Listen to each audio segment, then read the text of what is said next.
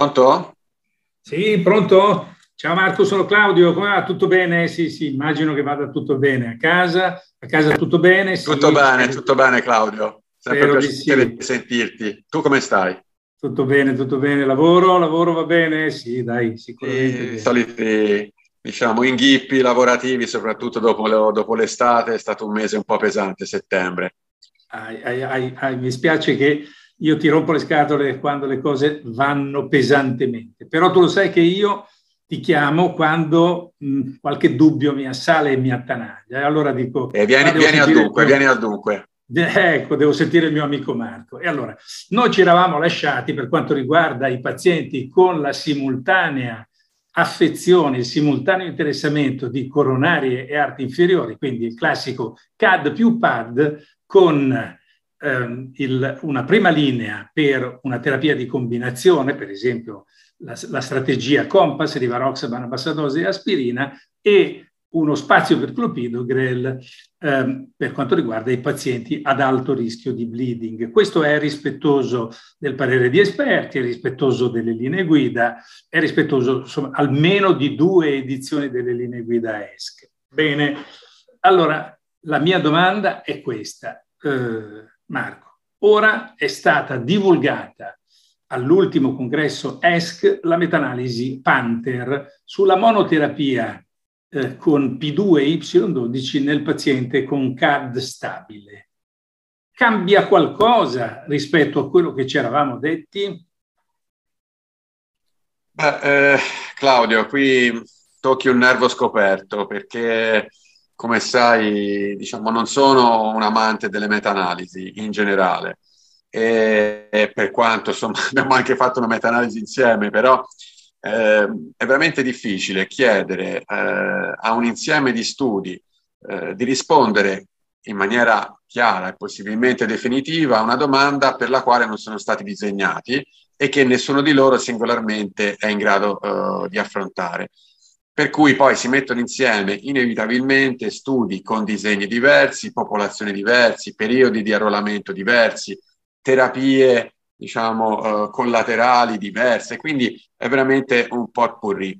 E, e temo che anche se eh, chiaramente il nome di Marco Valgimigli è una garanzia di eh, metodologia corretta e interpretazione equilibrata dei risultati, beh, insomma, questo studio, questa meta-analisi, Panther, fondamentalmente, come dire, rafforza quello che ha detto recentemente lo studio Host Exam, che peraltro è uno degli studi coinvolti, e cioè che effettivamente nella prevenzione secondaria anche della coronaropatia, quindi nel paziente coronarico stabile, il clopidogrel può rappresentare una uh, terapia addirittura vantaggiosa rispetto al classico dell'aspirina in termini di riduzione degli eventi ischemici e anche dei sanguinamenti. E questo forse è un punto chiave, ecco, secondo me, perché sì, poi nella, nella meta-analisi Panther eh, sostanzialmente il peso maggiore lo ha proprio il buon vecchio studio Capri, che eh, diciamo, nel sottogruppo dei coronarici non aveva raggiunto l'endpoint primario, lo aveva raggiunto diciamo, nel sottogruppo dell'arteriopatia periferica, motivo per cui è già raccomandato un'arteriopatia periferica, però effettivamente diciamo, l'unico studio che dava lo stesso messaggio del Panther è l'Host Exam, quindi uno studio contemporaneo. Ehm, che cosa, qual è diciamo, la mia impressione? La mia impressione è che nei pazienti che noi trattiamo oggi, fondamentalmente con il miglioramento del eh, diciamo, trattamento di tutti gli altri fattori di rischio, soprattutto del profilo lipidico, con il miglioramento del controllo di ipertensione, del diabete, con tutti i farmaci nuovi, eh, la riduzione anche del fumo di sigaretta, l'incidenza di eventi trombotici si sia di fatto ridotta e probabilmente non abbiamo bisogno più di terapie antitrombotiche particolarmente aggressive nella generalità dei nostri pazienti. Quindi fondamentalmente un paziente coronarico, oggi lo sappiamo tutti, insomma, dopo che uno ha avuto una sindrome coronarica acuta, soprattutto un soggetto giovane, eh, dal momento in cui inizia la terapia ipocol- ipocolesterolemizzante aggressiva, controllo della pressione, diabete, eccetera, ha un rischio di eventi successivi decisamente basso e probabilmente eh, un profilo di sicurezza maggiore migliore, diciamo, come quello del clopidogrel rispetto all'aspirina, può rappresentare un vantaggio. Sono un po' perplesso sul fatto che possa anche ridurre gli eventi ischemici. Non so tu che cosa ne pensi. Ma sai, io mm, provocatoriamente, perché eh, naturalmente, ti, naturalmente ti, ti sottopongo non soltanto i miei dubbi, ma anche le provocazioni. Provocatoriamente ti dico questo, se uno guarda a questa meta-analisi Panther, per quanto possa essere limitata dalle considerazioni che tu hai fatto, l'hazard ratio per quanto riguarda gli eventi ischemici, cioè l'endpoint primario cumulativo di morte cardiovascolare, infarto miocardico e stroke, è 0,89 con un NNT di 121 eh, per, a beneficio di clopidogrel quando si scelga di trattare con clopidogrel piuttosto che con aspirina, un numero assolutamente non trascurabile. Se uno guarda ai dati del Compass, l'Hazard ratio è 0,80, quindi siamo davanti a una differenza mh, non così marcata. Quello che invece mi salta all'occhio è che il rapporto di rischio per quanto riguarda il bleeding è assolutamente pari tra aspirina e clopidogrel, con un eccesso probabilmente limitatamente al gastrointestinale eh, che penalizza un po' l'aspirina, ma il bilancio è un bilancio di, di pareggio, eh, mentre invece la, la, terapia di combinazione Compass, vale a dire Rivaroxaban più ASA, è penalizzato da un, un eccesso di bleeding che, che comporta un aumento del 50%. Quindi le due cose si bilanciano o si bilancerebbero o comunque inducono a delle riflessioni.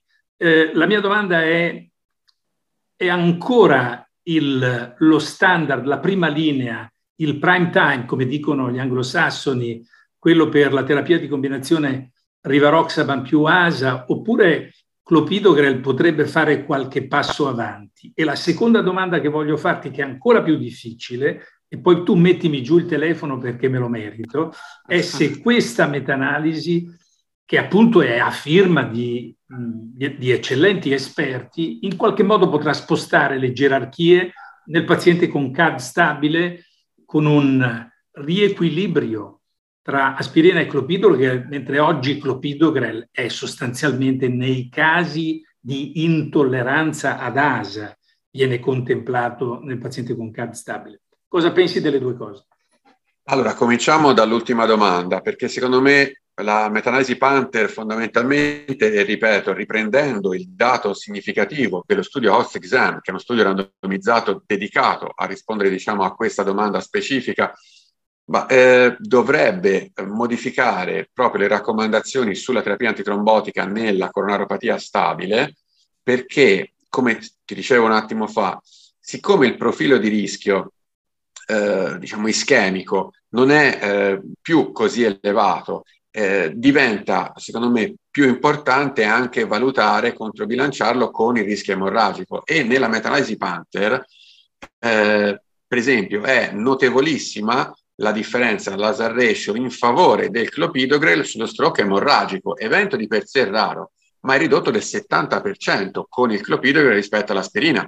Dunque una differenza esorbitante nel termine di rischio relativo, sebbene in termini di rischio assoluto fortunatamente siano eventi rari. Ma questo ci dovrebbe far pensare, per esempio, che sicuramente i pazienti non so, che hanno avuto una storia, per esempio, di ischemia cerebrale, eh, pazienti o a maggior ragione con sanguinamenti intracranici pregressi, questi pazienti sicuramente dovrebbero essere tutti trattati con il clopidogrel piuttosto che con l'aspirina. Quindi, diciamo, secondo me il, forse dobbiamo veramente passare a quella, sempre con i termini anglosassoni, no? che si chiama precision medicine oppure un tailored approach, cioè non va bene più una sola terapia standard per tutti, ma secondo me quello che io inizierò a fare nella mia pratica, il paziente ad elevato rischio emorragico in terapia appunto di prevenzione secondaria coronare opatico, diciamo puro, secondo me dovrebbe passare a clopidogrel come terapia di default, proprio perché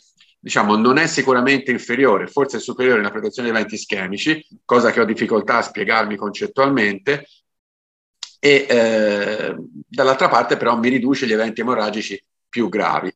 E qui c'è la differenza sostanziale rispetto alla cosiddetta dual pathway inhibition, cioè all'associazione eh, Rivaroxaban con aspirina, che però diciamo, va applicata a un'altra categoria di pazienti, che sono i polivasculopatici o i pazienti con arteriopatia periferica, soprattutto se sintomatica o già sottoposta a rivascolarizzazione, perché questi pazienti, i polivasculopatici o i rivascolarizzati agli arti inferiori, hanno un rischio di eventi ischemici che è almeno tre volte superiore rispetto ai pazienti coronarici stabili, per cui l'effetto antitrombotico eh, della terapia è più importante e quindi diciamo può prevalere eh, l'attenzione a una terapia più potente dal punto di vista antitrombotico per ridurre gli eventi ischemici. Come eh, sai benissimo, insomma, nei sottogruppi a maggior rischio, eh, il needed to treat della strategia Compass, eh, per esempio nel Voyager Pad, può scendere fino a anche meno di 20 pazienti da trattare per evitare un evento ischemico maggiore.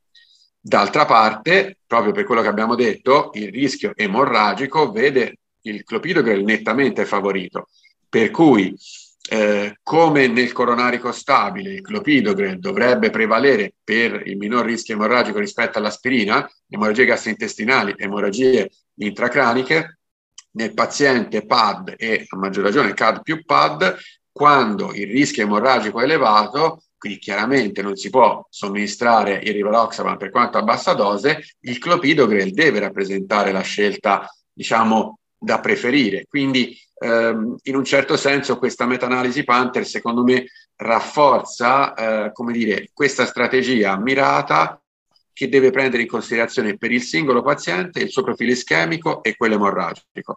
Laddove in termini di rischio assoluto dobbiamo sempre ragionare in termini di rischio assoluto proprio perché il rischio relativo secondo me inganna. Ecco, uno, uno 0,80, uno 0,89 secondo me non significano nulla se prescindiamo poi dall'incidenza eh, degli eventi. Per cui il rischio relativo è utile e interessante da un messaggio consente di confrontare le strategie, ma poi è il rischio assoluto che deve guidare. Quindi pesare il rischio assoluto emorragico il rischio assoluto eh, ischemico e quindi fare la scelta giusta quando è possibile, cercando di stimarli al meglio.